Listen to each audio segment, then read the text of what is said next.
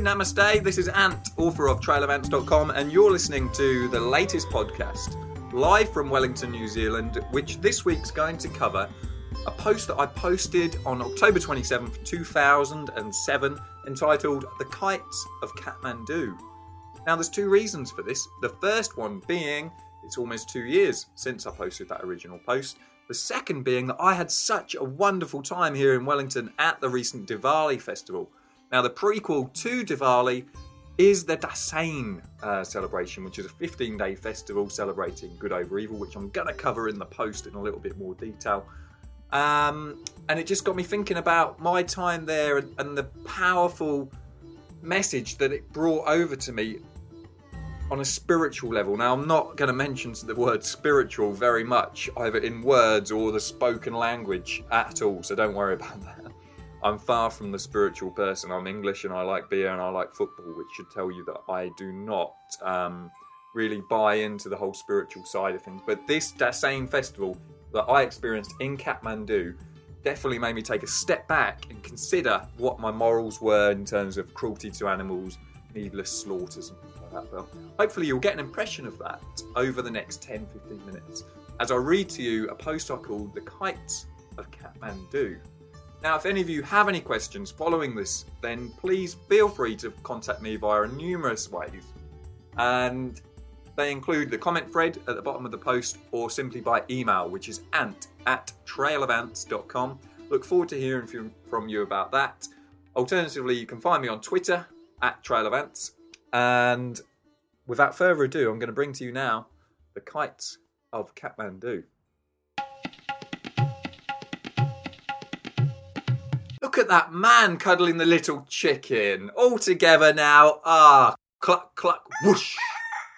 Everywhere we looked in Kathmandu, animals were quite literally losing their heads.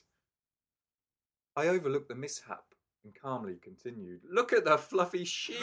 Bah, bah, whoosh. Hmm. Look at the goat. Bleep, bleep, slash. Oh my god, there's a water buffalo in the square. Don't look at the buffalo! Don't look at the. Too late. We'd arrived in Kathmandu amidst the biggest Nepali festival of the year. Dashain was flooding the streets with colour, a thick, lively red colour.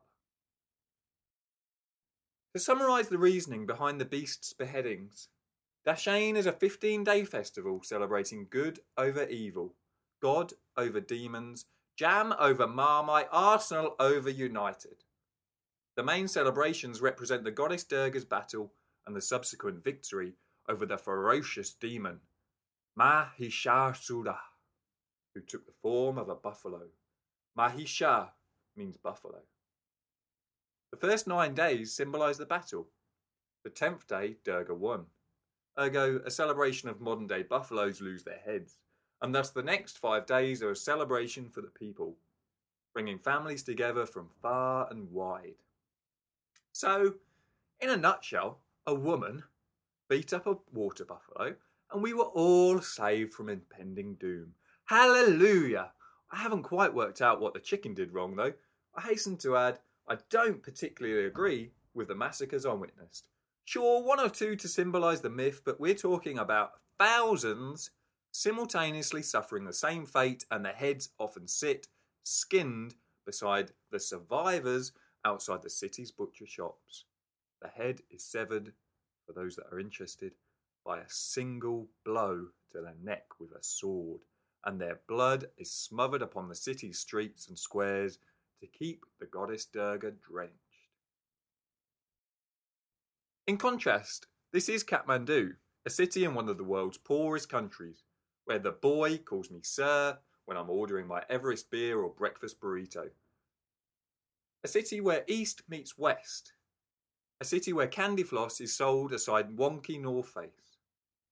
Walking through the narrow streets, avoiding the scooters and small white cabs which hunger for my life, I politely decline hashish, chess sets, wooden flutes, women, whitewater rafting touts, tiger balm, rogue trekking porters, and the standard tourist offering in Asia ever present rickshaws of death.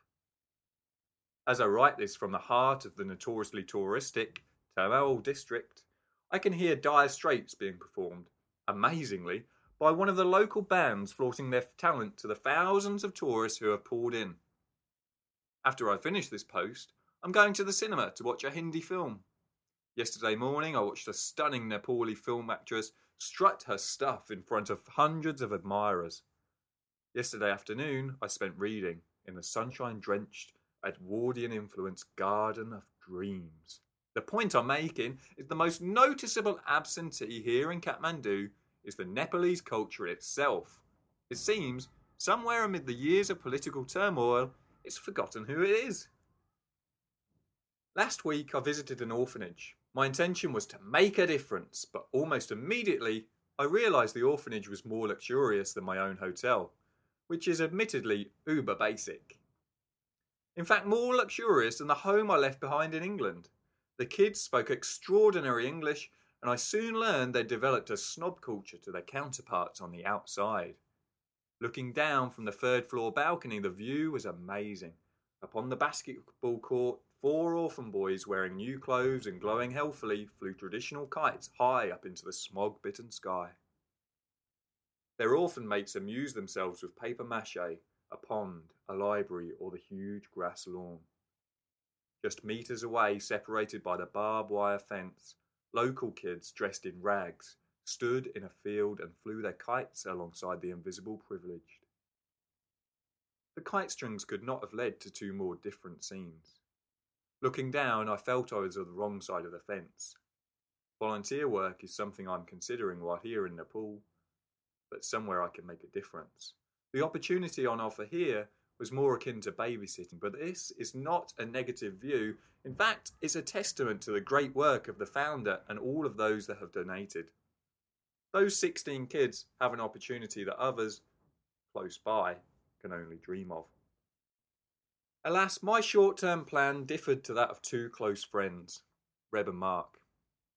Along with a new Floridian friend, Sharon, they are currently stomping around the Annapurna circuit, a 21 day trek around Nepal's mystical mountain regions. For a range of reasons of my own, I didn't join them. And the result was a surreal farewell. I've travelled with Reb for two months. She holds a spirit for life that I'll carry throughout the trail.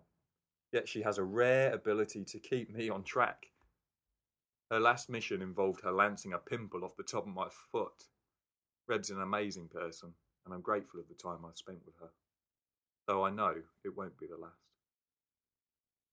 Mark, a combination of trust and adventure, slotted into a duo of laid back mindsets, and I know he'll carry these qualities with him to ensure the trio's journey is a magical experience, and one I look forward to hearing over a cold beer and a breakfast burrito in the future. One of his last missions was expertly removing a tick from my back it's not often you'll find me sentimental over these human things, but I champion these two, especially Reb, as the finest you could possibly meet. So I've cut the apron strings in a country that I'm struggling to grasp.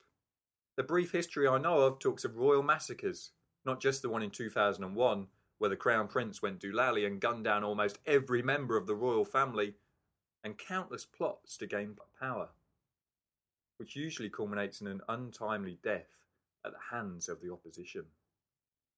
It seems that the idea of democracy has always been there. At times, it's almost stuck around. But ultimately, it seems Nepal just isn't ready for it. It's above my station and knowledge to start a history lesson, but it's a really interesting place to be taking one.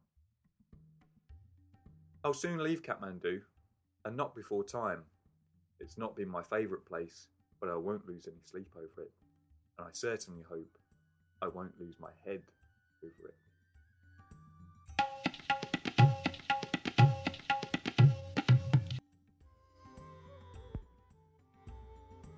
That was it, guys. That was The Kites of Kathmandu. It was really good for me to read that back because it brought back some really vivid memories of my time there in Kathmandu. As I've mentioned on previous uh, Listen Up podcasts, I don't edit what I've written. It's a good process for me, and I think it will show you over time the sort of processes that I've gone through as a writer. The most vivid memories again of Kathmandu when I look back are of the Dashain festival.